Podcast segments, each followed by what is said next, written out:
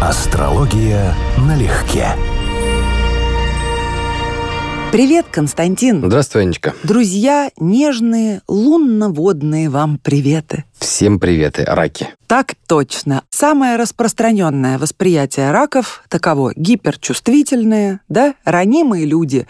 Все про чувства, акцент на чувства. Угу. Но говоря о великом нейрофизиологе Наталье Бехтеревой, прежде всего возникает ассоциация с работой мозга. Руководитель Института мозга человека Российской Академии Наук Наталья Петровна разработала уникальную систему восстановления памяти. Написала множество великолепных книг, получила звание академика как некогда ее выдающийся дедушка, психиатр, невролог и основатель Санкт-Петербургского психоневрологического института. Неплохо, да? Да. Роскошные гены, два академика и первооткрывателя в одной семье. Да. Что да. видим? Видим ярко выраженного изобретателя, оригинала, новатора. И хотя Меркурий у нее тоже в раке, а это считается гуманитарный знак, то есть склонность, например, там, к биологии, к педагогике, к такого рода вещам. Но трин с Ураном дополнительно, секстиль с Луной с взаимной рецепцией, это, безусловно, выдающийся интеллектуал, более того, оригинал, то есть изобретатель в этих вещах. И тут еще и соединение с Плутоном. Поэтому видеть в этом плане именно ученого, человека, который что-то разобрал до деталей, то понимание, как вся эта система работает,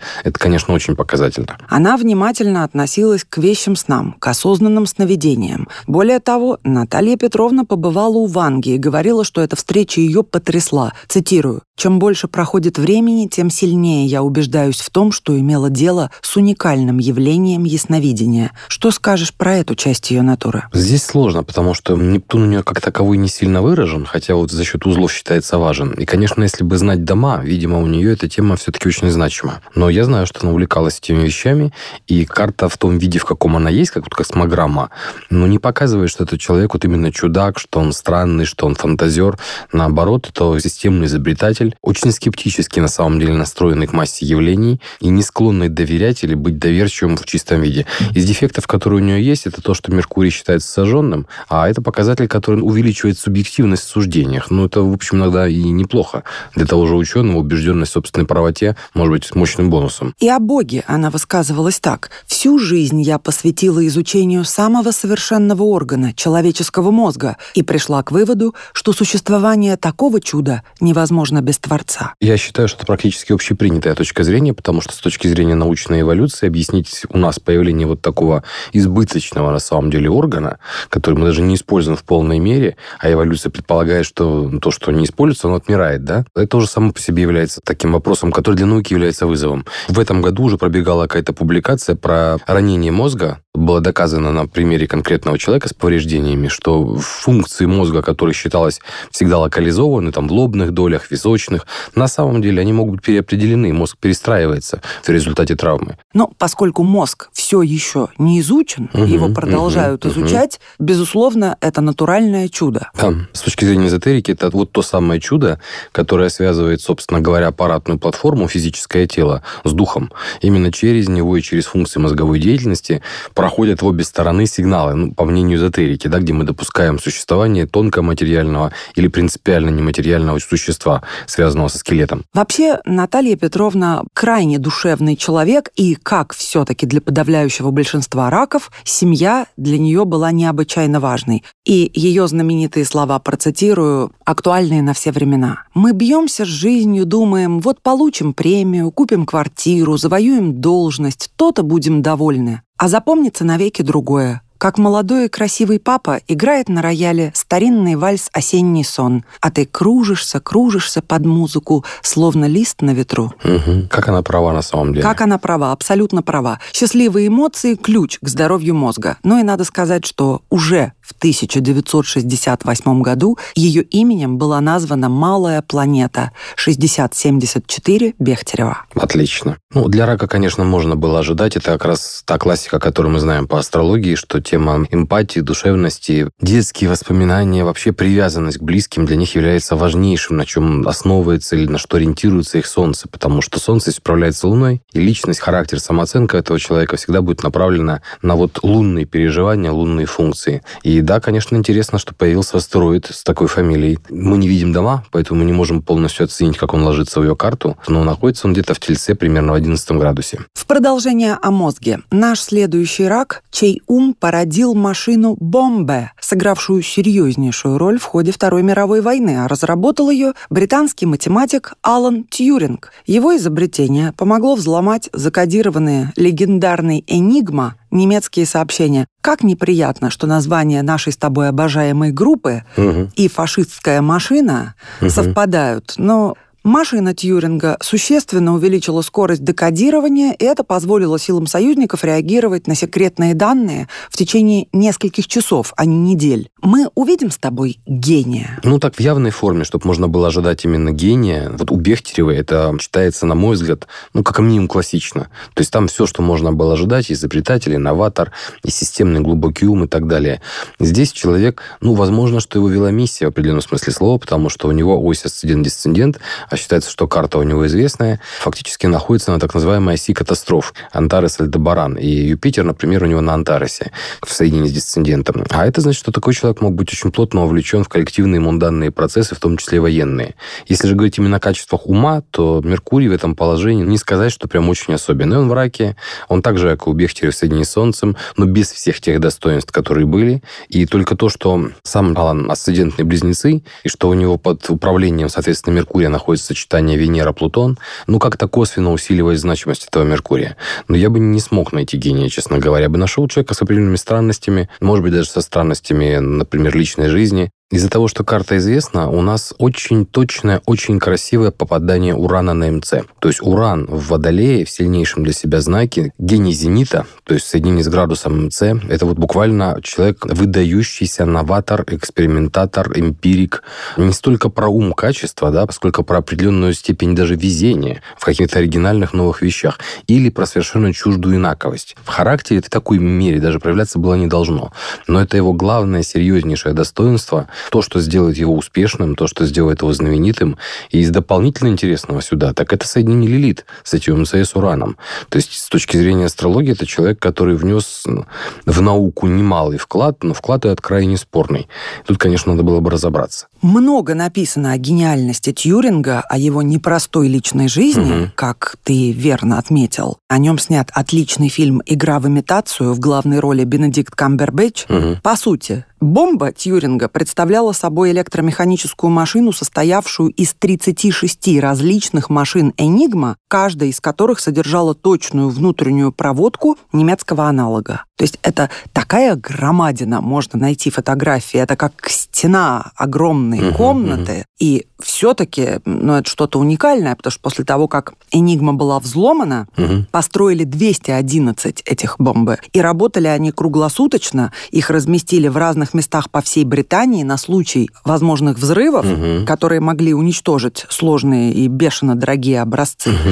Но однозначно получается, что человек, который способен создать механизм, дешифрующий нечто, и именно в то время, когда это остро необходимо, это гений, как ни крути. Я сказал бы, что над этой картой, конечно, хорошо бы подумать, потому что здесь явно не столько про ум или там интеллектуальные качества, сколько про какие-то совершенно выдающиеся способности угадать что-то или понять что-то вообще нерациональным путем. И вот секстиль, который у него есть Уран-Юпитер, Юпитер в Стрельце, Уран в Водолее, оба на угловых точках, а Уран так еще гений Зенита в соединении с Лилит, это, конечно, мне кажется, ключ к разгадке, в том числе потому, что Юпитер имеет отношение к звезде Антарес. То есть это не такая простая карта для чтения, чтобы вот сходу легко включиться, сказать, нет, ну вот легко читабельный гений, вот как в случае с Бехтерева читаешь, там, ну вот тут-то ученый, ну, однозначно. За заслуги Алана Тьюринга Национальный банк Англии в день рождения ученого ввел в обращение купюру с лицом Тьюринга номиналом в 50 фунтов стерлингов. А я вот думаю над этой картой, да, потому что явно она потребует внимания и, ну, более глубокого разбора. Все-таки не так просто все. Вот это скопление, которое здесь есть, лит уран МЦ в начале Водолея, если карта, как считается, достоверная. Вот сейчас, конкретно в ближайшее время, туда выйдет транзитный Плутон, он активирует это место. То есть его разработки каким-то образом заново станут актуальны. А потом туда достроится Плутон уже в трине с Ураном, который будет в Близнецах, и с Нептуном бисекстиль. То есть по какой-то причине то, что он толкнул в мир, будет переживать сейчас новый ренессанс. От необычно умных раков раков мы продвинулись к самому умному. Наш современник, которому 17 июля исполняется 48 лет, Терренс Тао, признан самым умным человеком на планете. У него зашкаливающий высокий IQ, но дело даже не в этом, потому что про IQ очень много разновсякой информации, можно угу, спорить. Ну, угу. говорят, что порядка 230, при том, что у Эйнштейна было 160. Как бы там ни было, это этнический китаец, Родился он в Австралии, а проживает в Соединенных Штатах. Получил прозвище «Моцарт математики». Первые проблески гениальности родители заметили лишь к двум годам. Лишь. К этому возрасту он научился самостоятельно считать, как ни странно, благодаря программе «Улица Сезам». А еще через год этот мелкий решал математические уравнения с двузначными числами. Давай сразу смотреть. Здесь-то мы видим какой-нибудь Меркурий ошеломляющий. Здесь, безусловно, э, важный Меркурий в карте. Он очень зацеплен на карту, то есть здесь масса моментов с этим связанных. Здесь виден иначе. Карта считается достоверной, студентный стрелец. Виден оригинал. Вот именно оригинал даже не в смысле изобретательства, а какая-то аномалия аномалия. То есть тут случай возможно, что есть смысл рассматривать его как вундеркинда, вот классический ну, вариант. Безусловно. Виден живой, очень подвижный ум. Причем ум, ну, скажем так, со способностью легко обучаться в широком профиле. Тем не менее, по умолчанию я бы исходил из того, что ум в большей степени заточен не под абстрактные точные науки, а скорее под понимание системы вещей, вот понимание, как что-то устроено как единое целое. И да, конечно, Меркурий в карте завязан на кучу планет. Он завязан очень удачно на Луну, на Марс, он завязан на Венеру с рецепции, он завязан на Плутон. То есть как бы интеллектуальная деятельность такого человека, конечно, будет ну, активной, значимой и так далее. Но тоже эту карту по-хорошему надо бы читать более глубоко, потому что в том варианте, как вот сходу мы берем только базовую функцию ума, все-таки Меркурий – это бюджетная версия ума, это не весь ум, то здесь, конечно, получается так, что это не так красиво, как хотелось бы прочитать такую карту. Терренсу не исполнилось и 9 лет, когда он на отлично сдал математический сложнейший тест, который обычно сдают абитуриенты колледжа, колледжей, через два года стал самым юным участником Международной математической олимпиады. В 12 лет уже его признали лучшим из лучших. А в 17 лет Терренс выиграл грант по программе Фулбрайта. Это одна из крупнейших международных образовательных да. программ, которая позволяет одаренным ребятам из разных стран учиться в самых престижных заведениях. Соединенных Штатов. И благодаря гранту Терренс Тао смог переехать в США, поступить в Принстонский университет, являющийся одним из старейших в стране. И здесь парень проявил себя до такой степени блестящим умом, что уже в 20 лет получил степень доктора философии по математике, в 96 году Выпустившись из Принстона, юный математик устроился преподавать в Калифорнийский университет в Лос-Анджелесе и спустя пару лет стал самым молодым профессором в истории вуза. То есть он оказался не просто фантастическим ученым, но еще у него настоящий дар педагога. То есть на его лекции набивалось в аудиторию вот с этим втрое больше. Вообще да? никаких, абсолютно. Асцендентный стрелец, трин Юпитера, он правителя первого к асценденту, он будет и всегда будет вызывать авторитет, уважение. Это его функция в обществе по-хорошему. У него есть хорошие карьерные показатели, потому что правитель 10 Меркурий, прямое отношение имеющий к интеллектуальной деятельности, в секстиле с Венерой все в том же самом 10 это означает, что возможность подниматься в карьере, шанс на постоянное возвышение у него есть, он будет постоянно повторяться. Ну, то есть даже если карта, вот мы считаем, как она построена точная вот с этим положением, то есть не цепляясь за какие-то благоприятные звезды, а у него, например, МЦ находится в районе, на который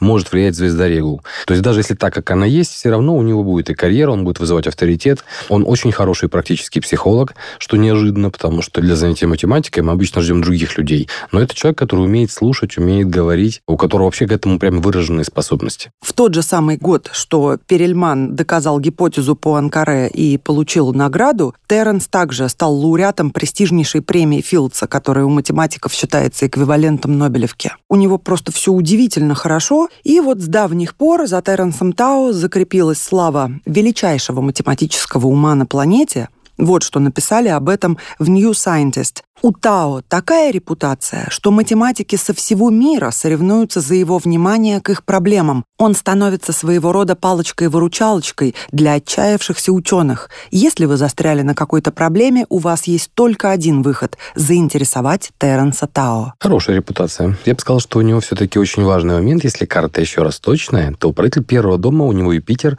в пятом, и это дом соревнований. И должна быть сильнейшая мотивация, то, что не написано в его официальной биографии – любит соперничать, он любит побеждать, ему нравится быть первым и лучшим. И вот это, на самом деле, является одним из сильнейших мотиваций. То, что у него есть к этому способности, к наукам, да, это другая история.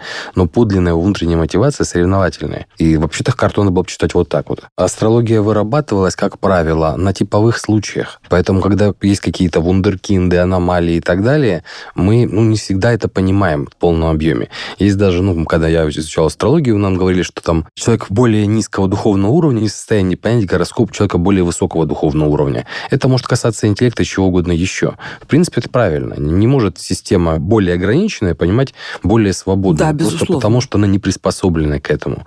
И правила, которые вырабатывались астрологами, они все-таки брались под обычных людей. А это люди особенные. Но если он провидец от математики в каком-то смысле, то куда мы без провидцев от литературы? Много великих писателей родилось под знаком рака, но сегодня наш герой – юбиляр Джордж Оруэлл. 25 июня исполнилось 120 лет со дня рождения автора антиутопии 1984 и сатирической повести притчи «Скотный двор». Угу. Наверное, сложно найти человека, который ни разу в жизни не слышал таких выражений, как «большой брат», «двухминутка ненависти», «полиция мысли» и тем более «холодная война». Книги его переведены на 60 языков, но он, конечно, культовый, хоть Абсолютно. и не люблю это слово, но он культовый Абсолютно, автор конечно. и, безусловно, провидец. Спасибо, потому что я эту карту сам раньше не видел, как-то не доходили у меня руки до одного из э, действительно культовых писателей.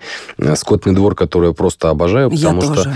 мудрая вещь, написанная еще и с юмором, это, конечно, два в одном. Хряк-снежок, хряк Наполеон – это просто готовые мемы. Из оттуда брать и выдирать цитатами. Но очень грустная книга, и мне невыразимо грустно после нее. Она, конечно, грустная, я с этим согласен, но вот у меня от нее послевкусие все-таки было, ну, не знаю, очень позитивное. Я не могу это объяснить. Вот вот у нас с тобой эти вещи периодически не совпадают. Да. Оно вот как бы вот безнадежное абсолютно окончание, да? Абсолютно. Но настолько оно пропитано юмором, интеллектом, правильной мыслью, которая переносится в жизнь. Вот для меня «Скотный двор» была одной из поворотных точек в конце 90-х. Ну, потому что мы же были воспитаны тогда с идеей, что вот демократия – это все, это правильный образ жизни. И тут ты читаешь произведение, в котором ты догадывался, что оно все так устроено. А теперь понимаешь, что так оно и работает.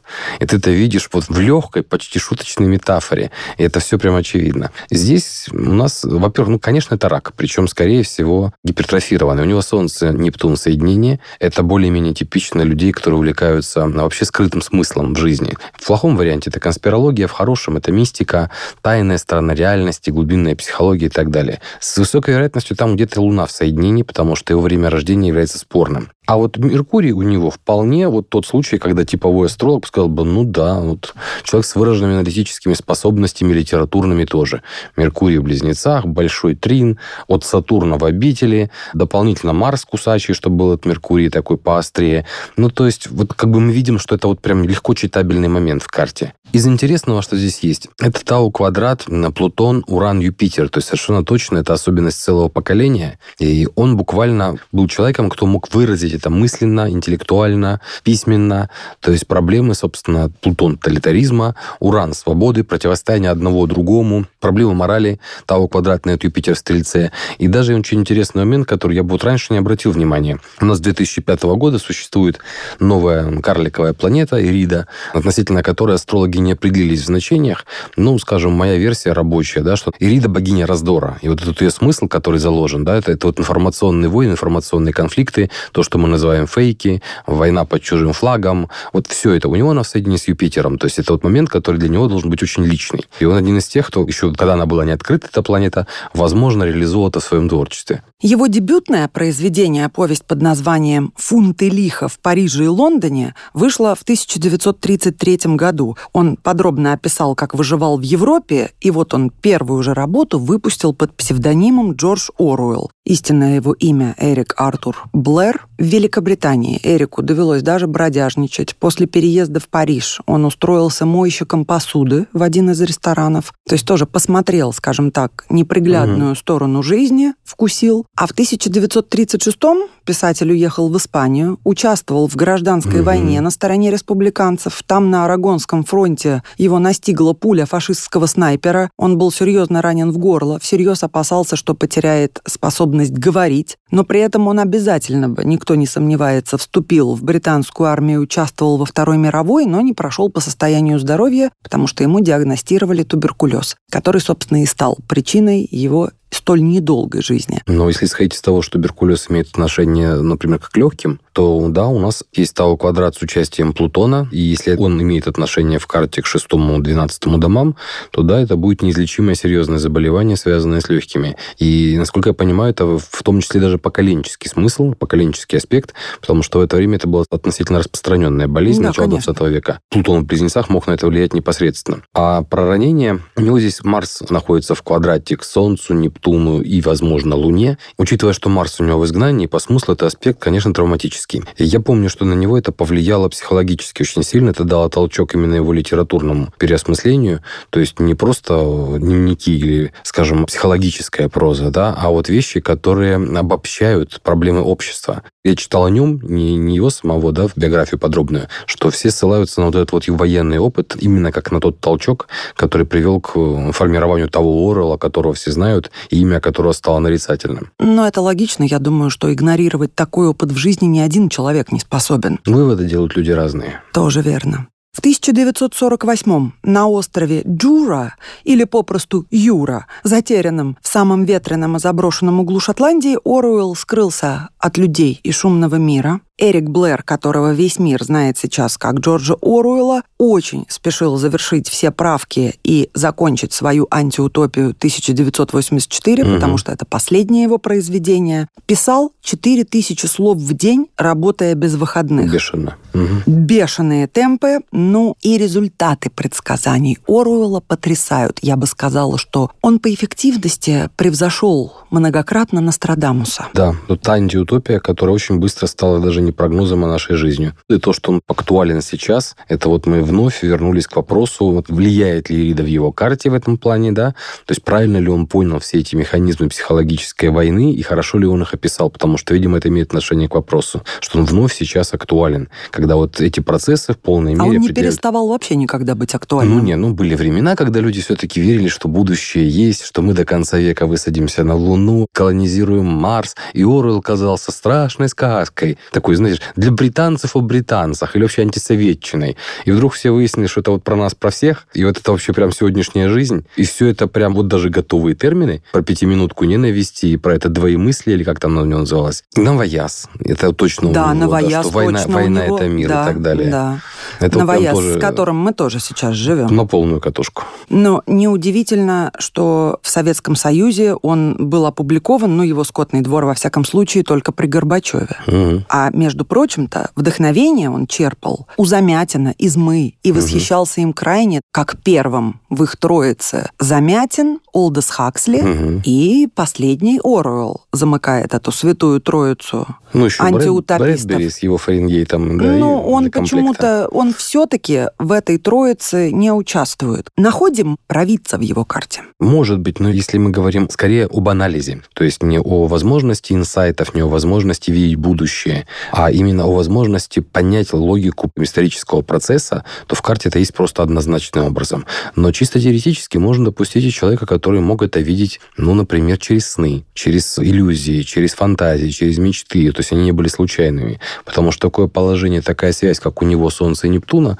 ну, тоже достаточно показательная водная стихия. Он должен был быть очень сенситивным человеком. Этот сенситивный человек говорил, люди могут быть счастливы лишь при условии, что они не считают счастье целью жизни. Как это точно? Угу. Пока это цель, Она недостижима. Конечно, если у нас что-то является целью, то значит, что мы к этой цели еще не пришли. Соответственно, мы еще сейчас несчастливы, если мы к счастью стремимся. Автоматически. Ну а в качестве пожелания хозяевам сезона я воспользуюсь советом академика Натальи Бехтеревой, которая предлагала, во-первых, как можно сильнее загружать свою память, запоминая, например, телефонные номера и как можно меньше пользуясь записными книжками, а во-вторых, разучивать стихи наизусть. И тут мы убиваем двух зайцев одним махом. Мы приобщаемся к прекрасному и также тренируем свой мозг и инициируем рождение новых нейросоединений. Поэтому, дорогие раки, поэзии вам в жизни, красоты и радостных эмоций, без которых здоровье мозга под ударом. А также поменьше всякого рода антиутопий в жизни и побольше ощущения, что счастье вы уже нашли и стремиться к нему